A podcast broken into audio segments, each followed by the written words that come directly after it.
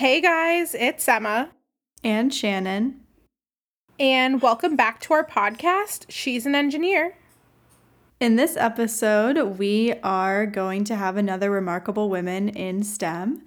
And we have a couple women that we want to talk about today. And uh, I guess we'll just dive right into it. Yeah, okay. So, our first woman that we're going to be talking about is Mary Anning. And she's actually one, like, pretty well known female paleontologist.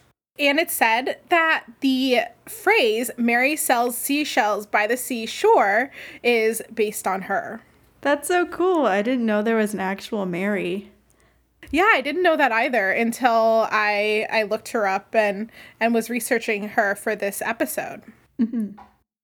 Okay, so she was born on May 21st, 1799, in Lyme Regis, Dorset, England. And she was one of two surviving children that was born to cabinet maker and amateur fossil collector Richard Anning and his wife Mary Moore. So that's like how she got her start into fossil collecting and paleontology. So her family relied on the sale of fossils collected from seaside cliffs near their home along England's Channel coast as a source of income. And unfortunately, her father Richard passed away in 1810, I think because of tuberculosis or lung disease.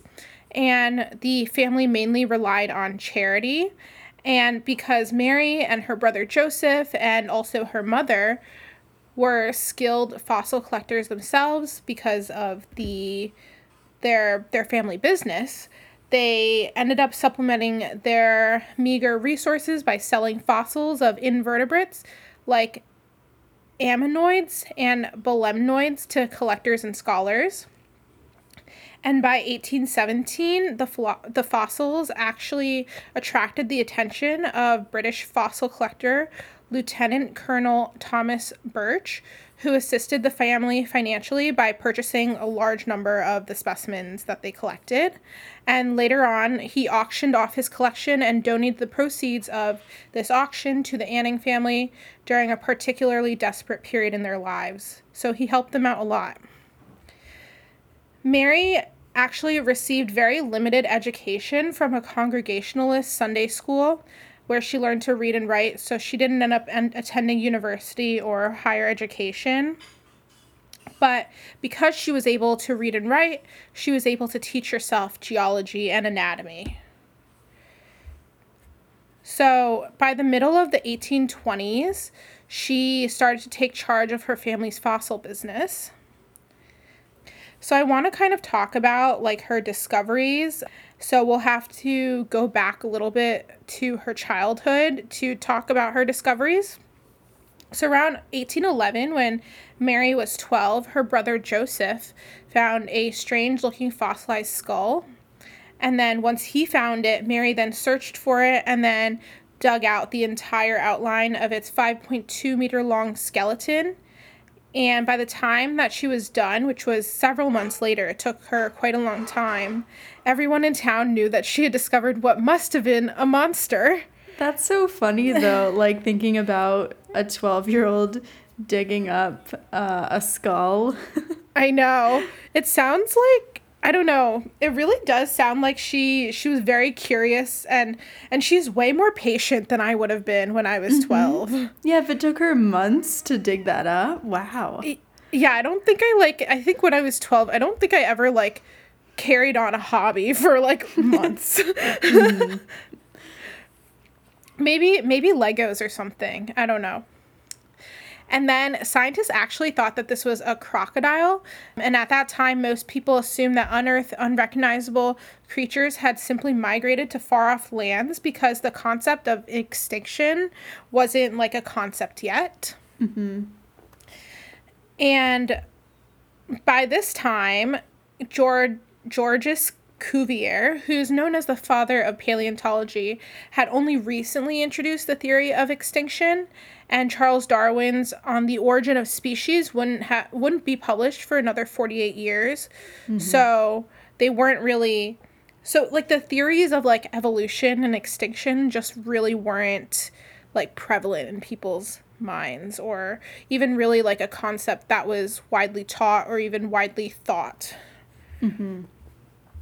So, this mysterious specimen was studied and debated for years, and it was eventually named Ichthyosaurus or fish lizard. But now we know it's neither fish nor lizard, but it's actually a marine reptile. So, I guess kind of similar to like a crocodile, if you think about it. Mm-hmm. That's a marine reptile, right? Yes. Yeah, for some reason this rings a bell. The fish lizard. I think I've seen something at a like a history museum. Yeah, I think I must have seen it at like the um one of those like national national museums with all the dinosaur exhibits. Yeah. Mhm. Yeah, maybe we learned about this in school. Unclear. But yeah. They determined that it lived 201 to 194 million years ago. So, wow. a long time ago. Yeah. So, she actually dug up the first one of these, which is pretty cool. As a 12 year old. Yeah. so, going back to adulthood, she actually made a lot of incredible discoveries, like first discoveries of of certain like dinosaurs. So in 1823, Mary was the first to discover the complete skeleton of a ple- plesiosaurus, meaning near to reptile. And the specimen was so strange. And so the news quickly spread that soon there were rumors that this fossil that she had dug up was fake. And the father of paleontology, Georges Cuvier himself actually disputed the find, and a special meeting was scheduled at the Geological Society of London, although Mary was not invited to this meeting, even though she was the one who found the fossil. Mm-hmm. After lengthy debate, Cuvier admitted to his mistake. And also, despite her growing reputation for finding and identifying fossils, the scientific community was still hesitant to recognize her work. And even though many of the male scientists who frequently bought these fossils that Mary would uncover, clean, prepare, and identify, often didn't even credit her discoveries in their scientific papers on the finds, even when writing about her groundbreaking ichthyosaurus find. And hmm. even the Geological Society of London refused to admit her because she was a woman and because she was I guess like not as like formally educated. Mm. And they didn't even admit any women until 1904. And then another discovery she made in 1828, she uncovered a strange jumble of bones, this time with a long tail and wings. And then again, news of her discovery traveled fast and scientists from London to Paris theorized on this unknown species of that most rare and curious of all reptiles. And what she found were the first remains attributed to a Dimorphodon. And it was the first pterosaur ever discovered outside of Germany. And this is actually what is known now as the pterodactyl. Oh. And yeah, which was later coined. And unlike ichthyosaurs and plesiosaurs, which I guess lived in the water and on land. Pterosaurs had wings and were believed to be the largest ever flying animals. Wow. Yeah, pretty cool. Mm-hmm. And then a year later in 1829, she also excavated the skeleton of Squaloraja, a fossil fish thought to be a member of the transition group between sharks and rays. And then another one of her contrib- contributions to science is that she also pioneered the study of coprolites or fossilized poop. Hmm. Which is which is interesting. Yeah. yeah. And so, despite her lack of formal scientific training, her discoveries, her local area knowledge, and skill and at classifying these fossils in her field, although this like earned her a reputation among paleontology's male and largely upper class ranks, she still wasn't given full credit for many of the fossils she excavated, mm-hmm. which is very disappointing. even though like her hunting expeditions also included some of the famous scientists of the time, like British geologist and minister William Buckland and the British anatomist and paleontologist Richard Owen. She also corresponded with and sold fossils, as I mentioned before, to many of the other leading scientists like Cuvier and English geologist Adam Sedgwick. So, when she actually sold these fossils or gave these fossils to these other scientists, they were the ones who end up donating these specimens to the institutions.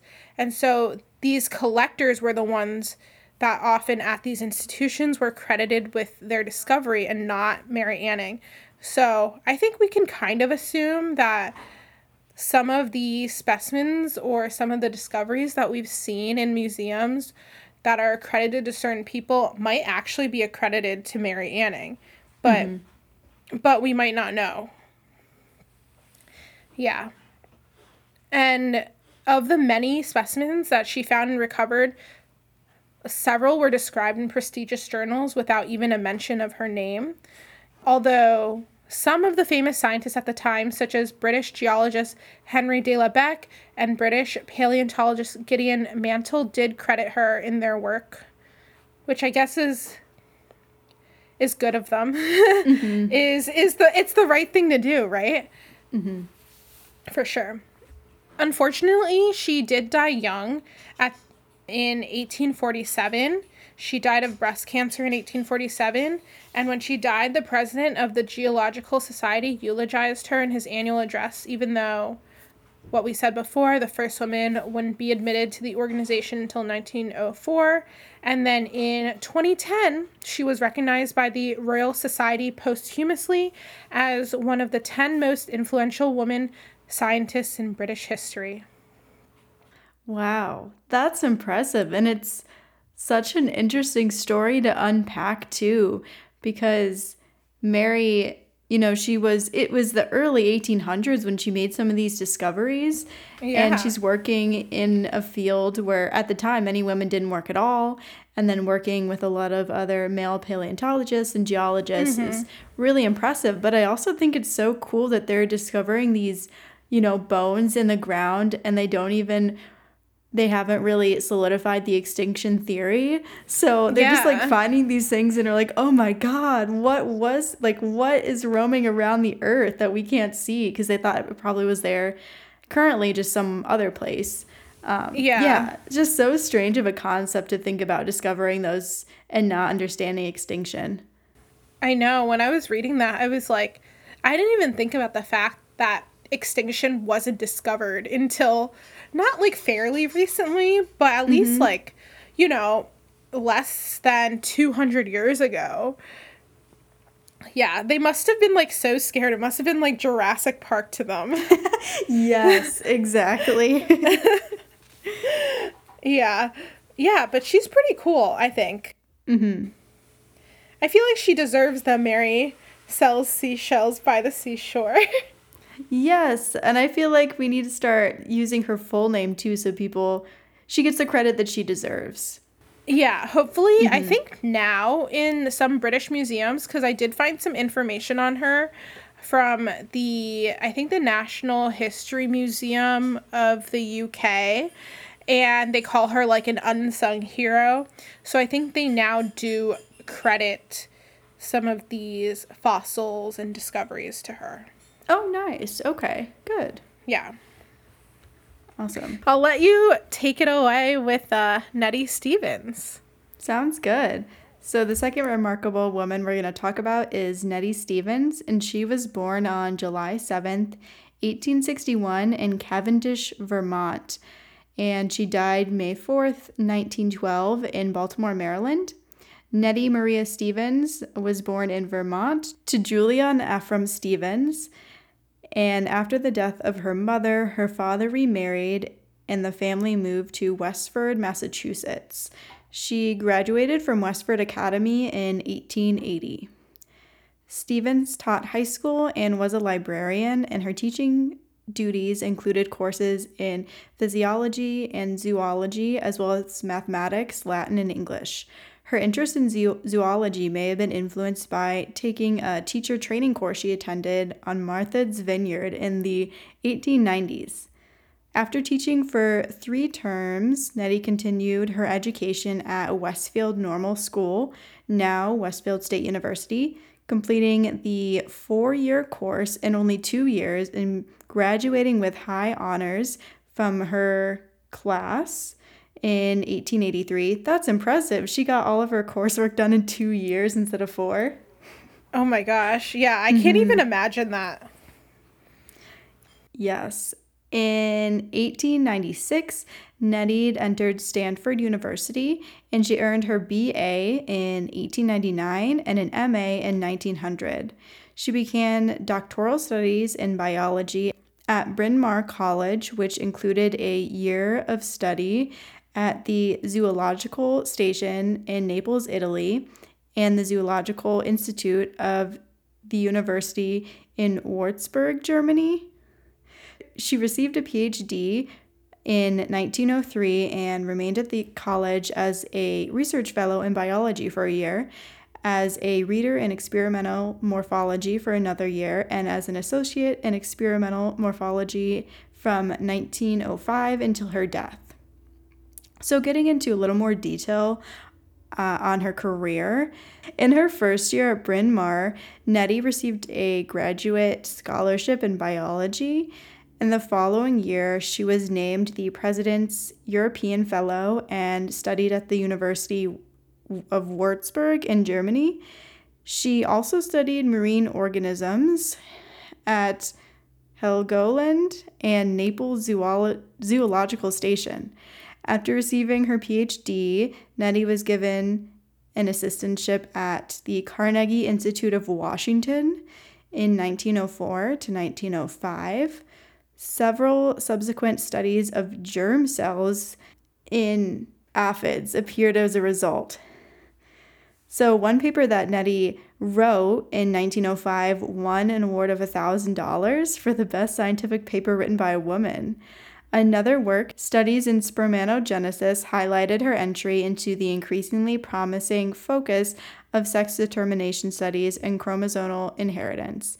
It was at this institute that Nettie had her sex determination work published in a report in 1905.